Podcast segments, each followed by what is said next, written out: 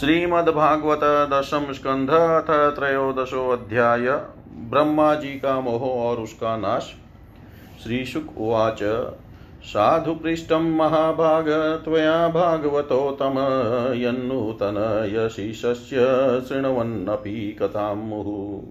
सतामयं सारभृतां निसर्गो यदत्तवाणी श्रुतिचेतसामपि।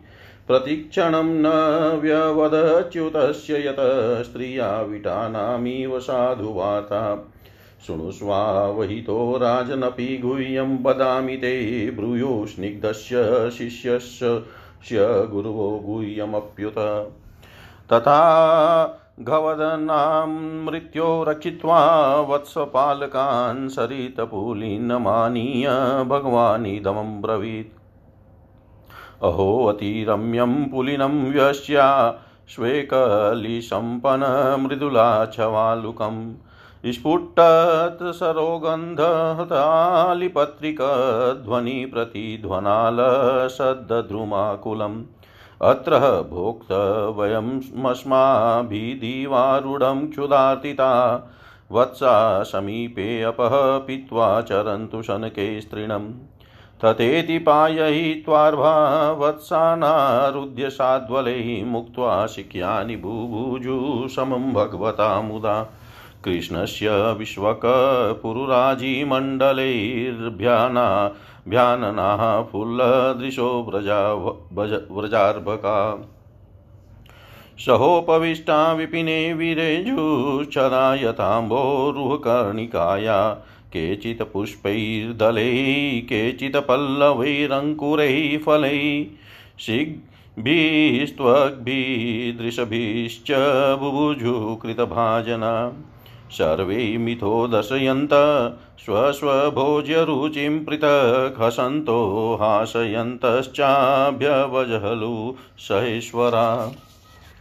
बिभ्रद वेणुं जठरपटयो शृङ्गवेत्रे च कचै वामे पानो मम शृणकवलं तत्फलान्यङ्गुलीषु तिष्ठन मध्येष्वपरिषु हृदो आशयन्नर्मभीष्वै स्वर्गे लोके मिषति बुभुजे यज्ञभुक्बालकेली भारतेवं वत्सपेषु भुञ्जानेष्वच्युतात्मसु वत्सास्त्वन्तर्वने दूरं विविशु स्त्रन्नलोभिता तान् दृष्ट्वा भयसन्त्रानुचै कृष्णोऽस्य भीमयं मित्राण्याशान्मा विरमते हान्येषे वत्सकानहम्।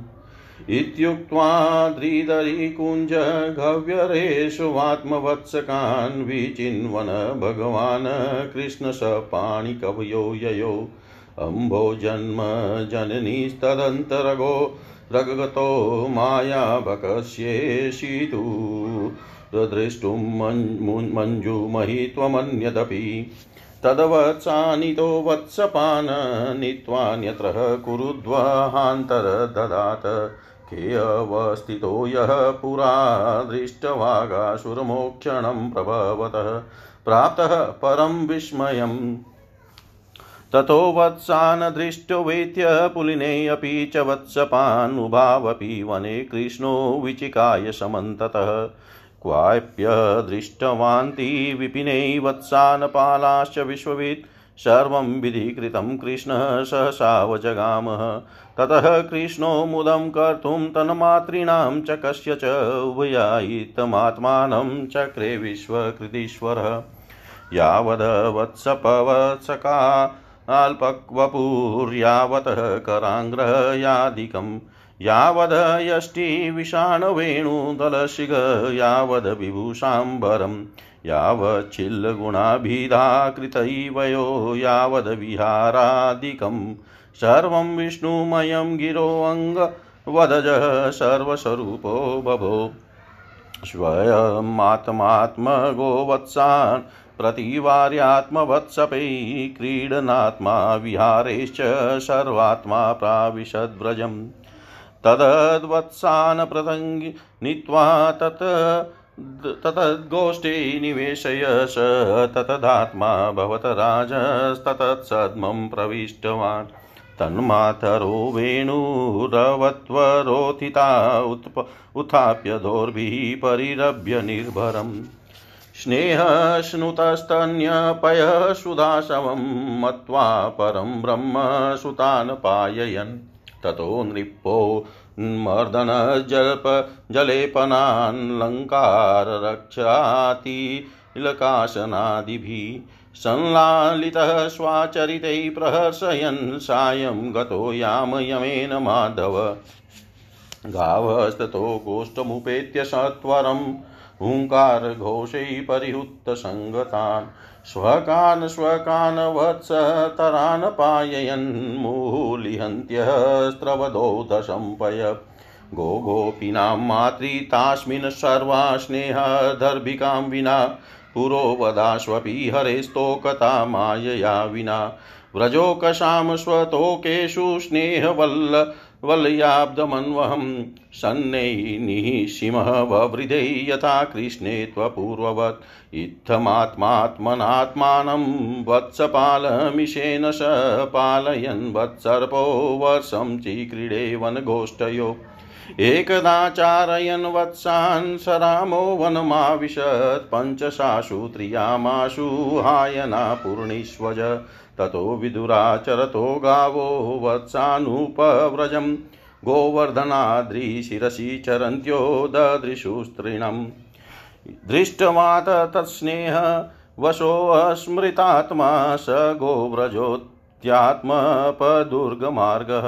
द्विपात ककुद्ग्रीव उदास्य पुच्छो अगाधधूङ्कृतैरास्त्रुपया जवेन समेत्य गावो वधो वत्सान् वत्सवत्योऽप्यपाययन् गीलन्त्य इव चाङ्गानि लिहन्त्य स्वोदशम्पय।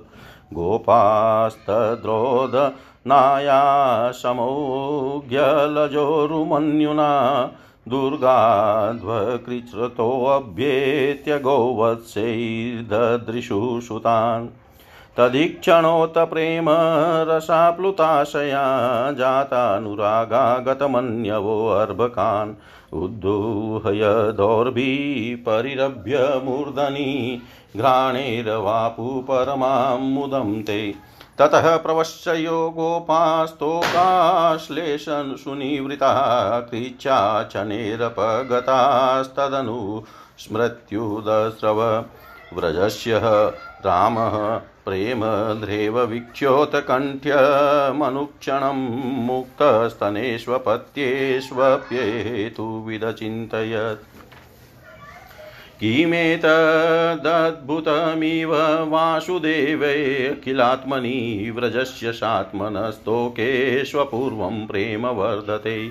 केयं वा कुत आयात् आयाता देवी वा नार्युतासुरी। प्रायो मायास्तु मे भर्तुर्नान्या मे विमोहिनी। इति सञ्चितयदाशारो वत्सान् स वयसानपि सर्वानाचष्टवैकुण्ठं चक्षुषा वयुनेन स। नेते सुरेशा ऋषयो न चेतैः त्वमेव भाषिषभिद्धाश्रयेऽपि सर्वं पृथक्त्वं निगमात् कथं वदेत्युक्तेन वृतं प्रभुना बलो अवेत। तावदेत्यात्मभुरात्ममानेन त्रुटयनेह सा पुरोवदब्धं क्रीडन्तं ददृशे सकलं हरिम् यावन्तो गोकुले बाला सवत्सा सर्व एव हि मायाशनेशयानामेनाद्यापि पुनरुत्थिता। ईत एतेऽत्र कुत्रैत्या मनमाया मोहितेतरै तावन्त एव तत्राब्धं क्रीडन्तो विष्णुना समम्। एवमेतेषु भेदेषु चिरं ध्यात्वा स आत्मभू सत्यः के कतरेणेति ज्ञातुं नेष्टे कथञ्चन। एवं समोहयनम् एवं समोहयन विष्णुं, विमोहं विश्वमोहनं, स्व एव मायया स्वयमेव विमोहित। तम्यां तमो वनैहारं खद्योताचिरिवाहनी महतीतरमायेष्यं निहन्त्यात्मनि युञ्जत। तावत् सर्वे वत्सपालाः पश्यतोऽजश्च तत्क्षणात् व्यदृश्यन्त घनश्यामा पीतकौशेयवासस चतुर्भुजा शङ्खचक्रगदाराजीवपाणय किरीटिन, कुण्डलीनो, हारिणो, वनमालिन, श्रीवत्साङ्गददरो रत्नकम्बुकङ्कणपाणय नूपुरै, कटकैर्भाता, कटिसूत्राङ्गुलीयकै आङ्घ्रिमस्तकमापूर्णास्तुलसी नवदामभिः, कोमले, सर्वगात्रेषु भूरि पुण्यवदर्पितै चन्द्रिका विशदश्मैरैः शारुणापाङ्गवीक्षितैः स्वकाथानामिव रजः सत्त्वाभ्यां स्रष्टपालका आत्मादिस्तम्भपर्यन्तैः मूर्तिमद्भिश्चराचरैः नित्यगीत्याध्यनेकाहैः पृथक् पृथुगुपासिता अणिमाद्यै महिमभिरजाद्याभिविभूतिभिः चतुर्विंशतिभिस्तत्त्वैः परिता महदादिभिः कालस्वभावसंस्कार कामकर्मगुणादिभिः स्वमहिध्वस्तमहिभिः मूर्तिमद्भिरुपासिता। सत्यज्ञाना आनन्तानन्दमात्रैः करसमूर्तय स्पृष्टभूरि माहात्म्यापि उपनिषदृशाम् एवं सकृददशसार्ज दधसार्ज परब्रह्मात्मनोऽखिलान् यस्य भाषा सर्वमिदं विभाति सचराचरम् ततोऽतिकूतुकोद्वृत्तस्तिमितेकादशेन्द्रिय तद्धाम्ना भुज बुधजस्तूष्णीं पूर्दैवन्तीव पुत्रिका। इति देशे अतर्क्यै निजमहिमनि स्वप् स्वप्न स्वप्रमितिके परचित्रा जातो परजराता।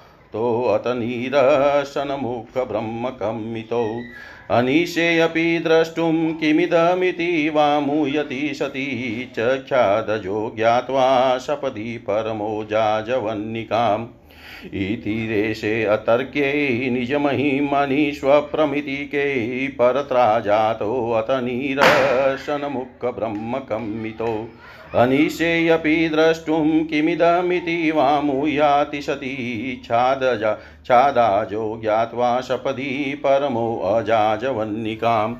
अततोऽर्वाकप्रतिलब्धाख्यः कः परेतवदुत्थितः कृच्छ्रादुन्मीलय वै दृष्टिराचष्टेदं सहात्मना सपद्यो वाभितः पश्यन् दिशोऽपश्यतः पुरस्थितं वृन्दावनं जनानि व्यद्रुमाकीर्णसम्मा यत्र नैसर्गदुर्वेरा सहासननरे मृगादय मित्राणि वाजिता वास द्रुतरूटतर्षकादिकम् तत्रोदवहत पशुपवंश शिशुत्वनाट्यं ब्रह्माद्वयं परमनन्तं मगाधबोधम् वत्सान सखीनीव पुरा परितो विचिन्वदेकं सपाणिकवलं परमेष्ट्यचष्टः।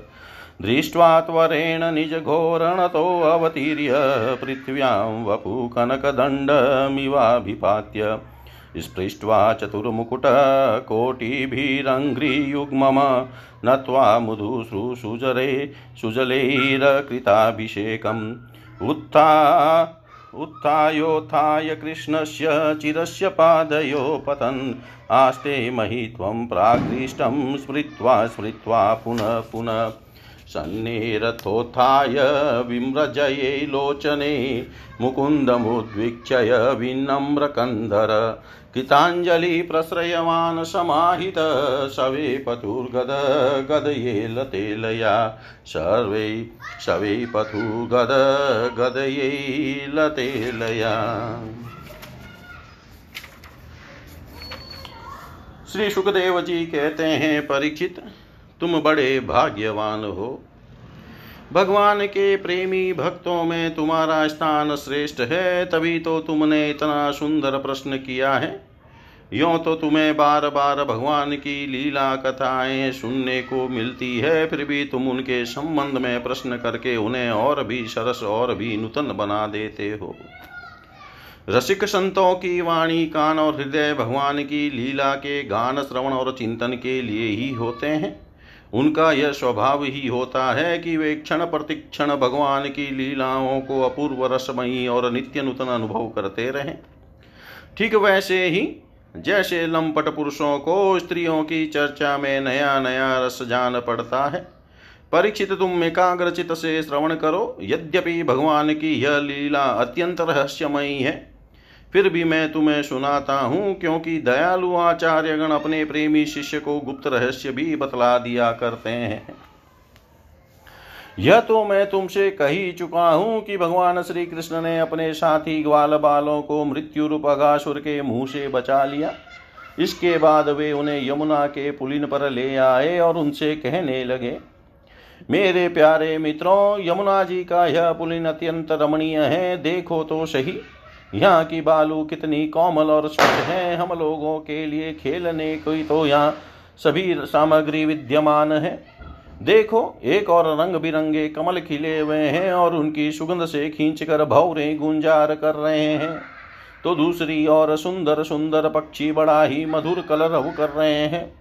जिसकी प्रतिध्वनि से सुशोभित वृक्ष स्थान की शोभा बढ़ा रहे हैं। अब हम लोगों को यहाँ भोजन कर लेना चाहिए, क्योंकि दिन बहुत चढ़ा आया है और हम लोग भूख से पीड़ित तो हो रहे हैं। बछड़े पानी पीकर समीप ही धीरे धीरे हरी हरी घास चरते रहे। ग्वाल बालों ने एक स्वर से कहा, ठीक है ठीक है। उन्होंने बछड़ों को पानी पिलाकर हरी हरी घास में छोड़ दिया और अपने अपने चीके खोल खोल कर भगवान के साथ बड़े आनंद से भोजन करने लगे। सबके बीच में भगवान श्री कृष्ण बैठ गए। उनके चारों ओर ग्वाल वालों ने बहुत सी मंडलाकार पंक्तियाँ बना ली और एक से एक सटक कर बैठ गए। सबके मुँह श्री कृष्ण की ओर थे और सबकी आँखें आनंद से खिल रही थी। वन भोजन के समय श्री कृष्ण के साथ बैठे हुए ग्वाल वाल ऐसे शोभायमान हो रहे थे। मानो कमल की कर्णिका के चारों और उसकी छोटी बड़ी पंखुड़ियाँ सुशोभित तो हो रही हो। कोई पुष्प तो कोई पत्ते और कोई कोई पल्लव अंकुर फल छीके छाल एवं पत्थरों के पात्र बनाकर भोजन करने लगे। भगवान श्री कृष्ण और ग्वाल वाल सभी परस्पर अपनी अपनी भिन्न भिन्न रुचि का प्रदर्शन करते। कोई किसी को हंसा देता तो कोई स्वयं ही हँसते हँसते लोटपोट हो जाता। इस प्रकार वे सब भोजन करने लगे। उस समय श्री कृष्ण की छटा सबसे निराली थी। उन्होंने मुरली की को तो कमर की फेंट में आगे की ओर खोस लिया था। सिंगी और बैंत बगल में दबा लिए थे। बाएँ हाथ में बड़ा ही मधुर घृत मिश्रित दही भात का ग्रास था। और अंगुलियों में अदरक, नींबू आदि के अचार मुरबे दबा रखे थे। ग्वाल बाल उनको चारों ओर से घेर कर बैठे हुए थे और वे स्वयं सबके बीच में बैठकर अपनी विनोद भरी बातों से अपने साथी ग्वाल बालों को हंसाते जा रहे थे। जो समस्त यज्ञों के एकमात्र भोक्ता हैं, वे ही भगवान ग्वाल बालों के साथ बैठकर इस प्रकार बाल लीला करते हुए भोजन कर रहे थे और स्वर्ग के देवता आश्चर्यचकित होकर यह अद्भुत लीला देख रहे थे। भरत वंश शिरोमणे इस प्रकार भोजन करते करते ग्वाल बाल भगवान की इस रसमयी लीला में तनम हो गए। उसी समय उनके बछड़े हरी हरी घास के लालच से घोर जंगल में बड़ी दूर निकल गए। जब ग्वाल बालों का ध्यान उस ओर गया, तब तो वे भयभीत हो गए। उस समय अपने भक्तों के भय को भगा देने वाले भगवान श्री कृष्ण ने कहा, मेरे प्यारो मित्रों, तुम लोग भोजन करना बंद मत करो, मैं अभी बछड़ों को लिए आता हूँ। ग्वाल बालों से इस प्रकार कहकर भगवान श्री कृष्ण हाथ में दही, भात का कौर लिए ही पहाड़ों, गुफाओं, कुंजों एवं अन्य अन्य भयंकर स्थानों में अपने तथा साथियों के बछड़ों को ढूँढने चल दिए। परीक्षित ब्रह्मा जी पहले से ही आकाश में उपस्थित उपस्थित थे। प्रभु के प्रभाव से अगासुर का मोक्ष देखकर उन्हें बड़ा आश्चर्य हुआ। उन्होंने सोचा कि लीला से मनुष्य बालक बने हुए भगवान श्री कृष्ण की कोई और मनोहर महिमामयी लीला देखनी चाहिए। ऐसा सोचकर उन्होंने पहले तो बछड़ों को और भगवान श्री कृष्ण के चले जाने पर ग्वाल बालों को भी अन्यत्र ले जाकर रख दिया और स्वयं मंत्रधान हो गए। अंततः वे जड़ कमल की ही तो संतान है। भगवान श्री कृष्ण बछड़े न मिलने पर यमुना जी के पुलिन पर लौट आए, परंतु यहाँ क्या देखते हैं कि ग्वाल बाल भी नहीं है। तब उन्होंने वन में घूम घूम कर चारों और उन्हें ढूंढा। परंतु जब ग्वाल बाल और बछड़े उन्हें कहीं न मिले, तब वे तुरंत जान गए कि यह सब ब्रह्मा की करतूत है। वे तो सारे विश्व के एकमात्र ज्ञाता हैं। अब भगवान श्री कृष्ण ने बछड़ों और ग्वाल बालों की माताओं तथा ब्रह्मा जी को भी आनंदित करने के लिए अपने आप को ही बछड़ों और ग्वाल बालों दोनों के रूप में बना लिया। क्योंकि वे ही तो संपूर्ण विश्व के संपूर्ण विश्व के कर्ता सर्वशक्तिमान ईश्वर है। परीक्षित वे बालक और बछड़े संख्या में जितने थे, जितने छोटे छोटे उनके शरीर थे, उनके हाथ पैर जैसे जैसे थे, उनके पास जितनी और जैसी छड़िया, सिंगी, बांसुरी पते और छिंके थे, जैसे और जितने वस्त्राभूषण थे, उनके शील वभाव गुण नाम रूप और अवस्थाएँ जैसी थी, जिस प्रकार वे खाते, पीते और चलते थे, ठीक वैसे ही उतने ही रूपों में सर्वस्वरूप भगवान श्री कृष्ण प्रकट हो गए। उस समय यह संपूर्ण जगत विष्णु रूप है। यह वेदवाणी मानो मूर्तिमती होकर प्रकट हो गई। सर्वात्मा भगवान स्वयं ही बचड़े बन गए और स्वयं ही गवाल बाल अपने आत्मस्वरूप बछड़ों को, अपने आत्मस्वरूप ग्वाल बालों के द्वारा घेर कर, अपने ही साथ अनेकों प्रकार के खेल खेलते हुए उन्होंने व्रज में प्रवेश किया। परीक्षित जिस ग्वाल बाल के जो बछड़े थे, उन्हें उसी ग्वाल बाल के रूप में अलग अलग ले जाकर उसकी बाखल में घुसा दिया और विभिन्न बालकों के रूप में उनके भिन्न भिन्न घरों में चले गए। ग्वाल बालाओं की माताएँ बांसुरी की तान सुनते ही जल्दी से दौड़ आई। ग्वाल बाल बने हुए पर ब्रह्म श्री कृष्ण को अपने बच्चे समझ कर हाथों से उठाकर उन्होंने ज़ोर से हृदय से लगा लिया। वे अपने स्तनों से, वात्सल्य स्नेह की अधिकता के कारण सुधा से भी मधुर और आशव से भी मादक चुचुआता हुआ दूध उन्हें पिलाने लगी।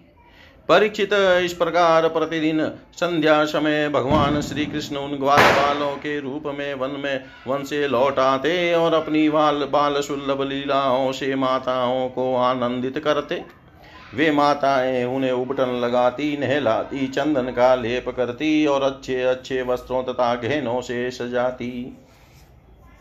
दोनों भोहों के बीच में ढीठ से बचाने के लिए काजल का ढीठोना लगा देती।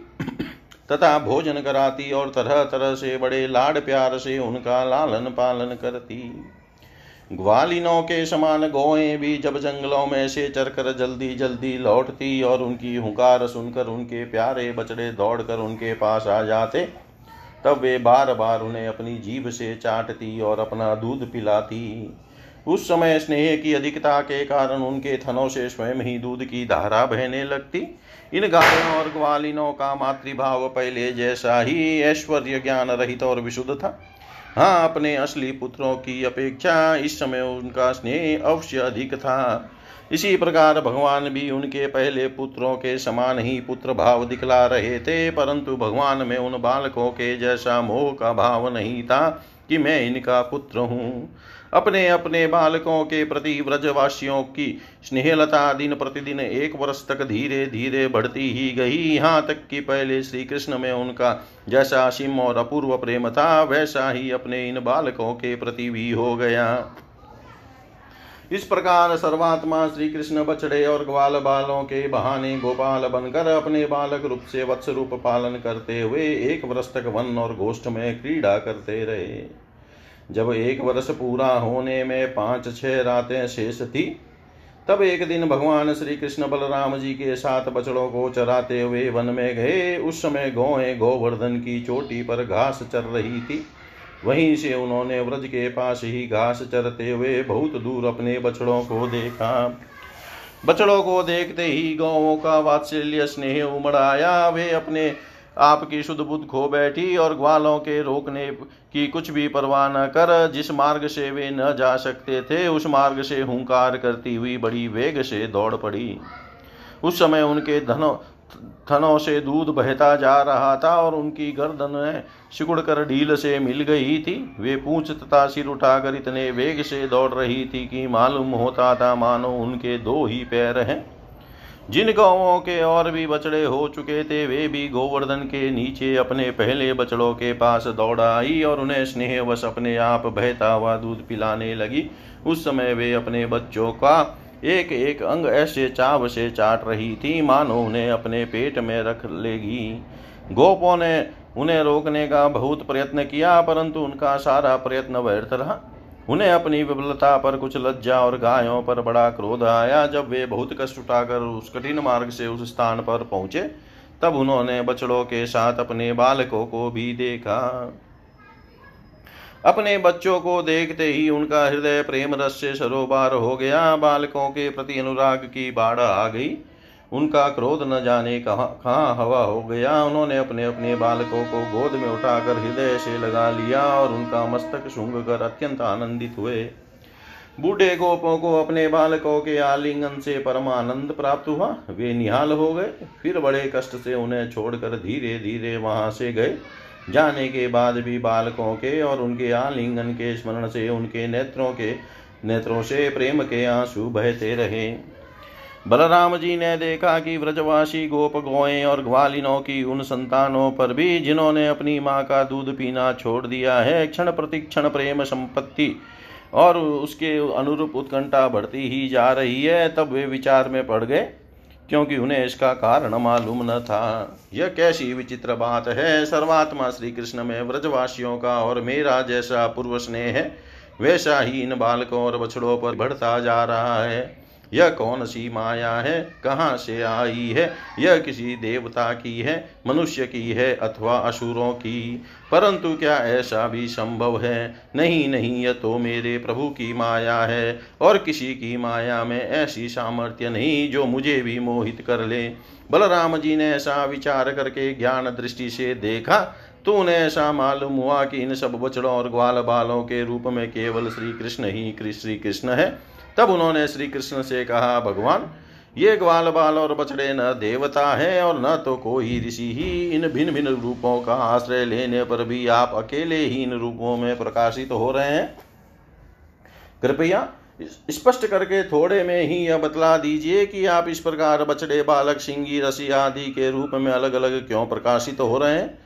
तब भगवान ने ब्रह्मा की सारी करतुत सुनाई और बलराम जी ने सब बातें जान ली। परीक्षित तब तक ब्रह्मा जी ब्रह्मलोक से व्रज में लौट आए। उनके कालमान से अब तक केवल एक त्रुटि, जितनी देर में तीखी सुई से कमल की पंखुड़ी छीदे, समय व्यतीत हुआ। उन्होंने देखा कि भगवान श्री कृष्ण ग्वाल बालक और बछड़ों के साथ एक साल से पहले की भांति ही क्रीड़ा कर रहे हैं। वे सोचने लगे, गोकुल में जितने भी ग्वाल बाल और बछड़े थे, वे तो मेरी माया मही शैया पर सो रहे हैं। उनके तो मैंने अपनी माया से अचेत कर दिया था। वे तब से अब तक सचेत नहीं हुए। तब मेरी माया से मोहित ग्वाल बाल और बछड़ों के अतिरिक्त ये उतने ही दूसरे बालक तथा बछड़े कहाँ से आ गए, जो एक साल से भगवान के साथ खेल रहे हैं? ब्रह्मा जी ने दोनों स्थानों पर दोनों को देखा और बहुत देर तक ध्यान करके अपनी ज्ञान दृष्टि से उनका रहस्य खोलना चाहा। परंतु इन दोनों में कौन से पहले के ग्वाल बाल है और कौन से पीछे बना लिए गए हैं? इनमें से कौन सच्चे हैं और कौन बनावटी? यह बात वे किसी प्रकार न समझ सके। भगवान श्री कृष्ण की माया में तो सभी मुग्ध हो रहे हैं, परंतु कोई भी माया मोह भगवान का स्पर्श नहीं कर सकती। ब्रह्मा जी उन्हीं भगवान श्री कृष्ण को अपनी माया से मोहित करने चले थे, किंतु उनको मोहित करना तो दूर रहा। वे अजन्मा होने पर ही भी अपनी ही माया से अपने आप मोहित हो गए। जिस प्रकार रात के घोर अंधकार में, कोहरे के अंधकार का और दिन के प्रकाश में, जुगनू के प्रकाश का पता नहीं चलता वैसे ही जब क्षुद्र पुरुष महापुरुषों पर अपनी माया का प्रयोग करते हैं, तब वह उनका तो कुछ बिगाड़ नहीं सकती, अपना ही प्रभाव खो बैठती है। ब्रह्मा जी विचार कर ही रहे थे कि उनके देखते देखते उसी क्षण सभी ग्वाल बाल और बछड़े श्री कृष्ण के रूप में दिखाई पड़ने लगे। सबके सब सजल जलधर के समान श्याम वन पिताम्बर धारी शंख चक्र गदा और पद्म से युक्त चतुर्भुज सबके सिर पर मुकुट कानों में कुंडल और कंठों में मनोहर हार तथा वनमालाएँ शोभायमान हो रही थी।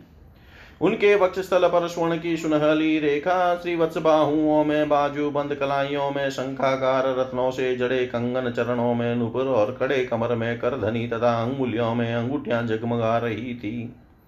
वे नक्शे शिख तक समस्त अंगों में कोमल और नूतन तुलसी की मालाएँ जो उन्हें बड़े भाग्यशाली भक्तों ने पहनाई थी। धारण किए हुए थे। उनकी मुस्कान चांदनी के समान उज्ज्वल थी और रत्नारे नेत्रों की कटाक्ष पूर्ण चितवन बड़ी ही मधुर थी। ऐसा जान पड़ता था मानो वो इन दोनों के द्वारा सत्वगुण और रजोगुण को स्वीकार करके भक्तजनों के हृदय में शुद्ध लालसाएँ जगाकर उनको पूर्ण कर रहे हैं। ब्रह्मा जी ने यह भी देखा कि उन्हीं के जैसे दूसरे ब्रह्मा से लेकर तृण तक सभी चराचर जीव मूर्तिमान होकर नाचते गाते अनेक प्रकार की पूजा सामग्री से अलग अलग भगवान के उन सब रूपों की उपासना कर रहे हैं। उन्हें अलग अलग अनिमा, महिमा आदि, सिद्धिया, माया, विद्या आदि, विभूतियाँ और महतत्व आदि चौबीसों तत्व चारों ओर से घेरे हुए हैं। प्रकृति में क्षोभ उत्पन्न करने वाला काल, उसके परिणाम का कारण स्वभाव, वासनाओं को जगाने वाला संस्कार, कामनाएँ, कर्म विषय और फल सभी मूर्तिमान होकर भगवान के प्रत्येक रूप की उपासना कर रहे हैं। भगवान की सत्ता और महता के सामने इन सभी की सत्ता और महता अपनी, अपना अस्तित्व खो बैठी थी। ब्रह्मा जी ने यह भी देखा कि वे सभी भूत भविष्य और वर्तमान काल के द्वारा सीमित नहीं है, त्रिकाल बाधित सत्य है। वे सब के सब स्वयं प्रकाश और केवल अनंत आनंद स्वरूप है। उनमें जड़ता अथवा चेतना का भेदभाव नहीं है। वे सब के सब एक रस है। यहाँ तक कि उपनिषद दर्शी तत्व ज्ञानियों की दृष्टि भी उनकी अनंत महिमा का स्पर्श नहीं कर सकती। इस प्रकार ब्रह्मा जी ने एक साथ ही देखा कि वे सबके सब उन पर ब्रह्म परमात्मा श्री कृष्ण के ही स्वरूप हैं, जिनके प्रकाश से यह सारा चराचर जगत प्रकाशित तो हो रहा है। यह अत्यंत आश्चर्यमय दृश्य देखकर ब्रह्मा जी तो चकित रह गए। उनकी ग्यारहों इंद्रिया, पाँच कर्मेंद्रिय, पाँच ज्ञानेन्द्रिया और एक मन क्षुब्ध एवं स्तब्ध रह गई। वे भगवान के तेज से निस्तेज होकर मौन हो गए। उस समय वे ऐसे स्तब्ध होकर खड़े रह गए। मानो व्रज के अधिष्ठात्री देवता के पास एक पुतली खड़ी हो। परीक्षित भगवान का स्वरूप तर्क से है। भगवान का स्वरूप तर्क से परे है। उसकी महिमा असाधारण है। वह स्वयं प्रकाश आनंद स्वरूप और माया से अतीत है। वेदांत भी साक्षात रूप से उसका वर्णन करने में असमर्थ है। इसलिए उससे भिन्न का निषेध करके आनंद स्वरूप ब्रह्मा का किसी प्रकार कुछ संकेत करता है। यद्यपि ब्रह्मा जी समस्त विद्याओं के अधिपति हैं, तथापि भगवान के दिव्य स्वरूप को वे तनिक भी न समझ सके कि यह क्या है। यहाँ तक कि वे भगवान के उन महिमामय रूपों को देखने में भी असमर्थ हो गए। उनकी आँखें मूंद गई। भगवान श्री कृष्ण ने ब्रह्मा के इस मोह और समर्थता को जानकर बिना किसी प्रयास के तुरंत अपनी माया का पर्दा हटा दिया। इससे ब्रह्मा जी को बाह्य ज्ञान हुआ। वे मानो मरकर फिर जी उठे। सचेत होकर उन्होंने ज्यो त्यों करके बड़े कष्ट से अपने नेत्र खोले। तभी कहीं उन्हें अपना शरीर और यह जगत दिखाई पड़ा। फिर ब्रह्मा जी जब चारों ओर देखने लगे, तब पहले दिशाएँ और उसके बाद तुरंत ही उनके सामने वृंदावन दिखाई पड़ा। वृंदावन सबके लिए एक सा प्यारा है, जिधर देखे उधर ही जीवों को जीवन देने वाले फल और फूलों से लदे हुए हरे हरे पत्तों से लहलाते हुए वृक्षों की पंक्ति वृक्षों की पाते शोभा पा रही है। भगवान भगवान श्री कृष्ण की लीला भूमि होने के कारण वृंदावन धाम में क्रोध, तृष्णा आदि दोष प्रवेश नहीं कर सकते और वहाँ स्वभाव से ही परस्पर दुस्त्यज, वैर रखने वाले मनुष्य और पक्षु पशु पक्षी भी प्रेमी मित्रों के समान हिल मिलकर एक साथ रहते हैं। ब्रह्मा जी ने वृंदावन का दर्शन करके, करने के बाद देखा कि अद्वितीय पर ब्रह्म गोप वंश के बालक का सा नाट्य कर रहा है। एक होने पर भी उसके सका है, अनंत होने पर भी वह इधर उधर घूम रहा है और उसका ज्ञान अगाध होने पर भी वह अपने ग्वाल बाल और बछड़ों को ढूंढ रहा है। ब्रह्मा जी ने देखा कि जैसे भगवान श्री कृष्ण पहले अपने हाथ में दही भात का कौर लिए उन्हें ढूंढ रहे थे, वैसे ही अब भी अकेले ही उनकी खोज लगे हैं।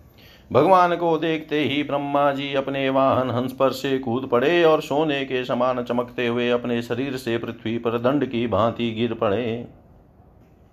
उन्होंने अपने चारों मुकुटों के अग्रभाग से भगवान के चरण कमलों का स्पर्श करके नमस्कार किया और आनंद के आंसुओं की धारा से उन्हें नहला दिया। वे भगवान श्री कृष्ण की पहले देखी हुई महिमा का बार बार स्मरण करते, उनके चरणों पर गिरते और उठ उठ कर फिर फिर गिर पड़ते। इसी प्रकार बहुत देर तक वे भगवान के चरणों में ही पड़े रहे। फिर धीरे धीरे उठे और अपने नेत्रों के आँसू पहुँचे प्रेम और मुक्ति के एकमात्र उद्गम भगवान को देखकर उनका सिर झुक गया। वे कांपने लगे, अंजलि बांधकर बड़ी नम्रता और एकाग्रता के साथ गदगद वाणी से वे भगवान की स्तुति करने लगे। इति श्रीमद्भागवते। महापुराणे पारमहंस्यां संहितायां दशम स्कंदे पूर्वार्धे त्रयोदशोऽध्याय सर्वं श्रीशां सदाशिवार्पणम् अस्तु। ॐ विष्णवे नमः, ॐ विष्णवे नमः, ॐ विष्णवे नमः।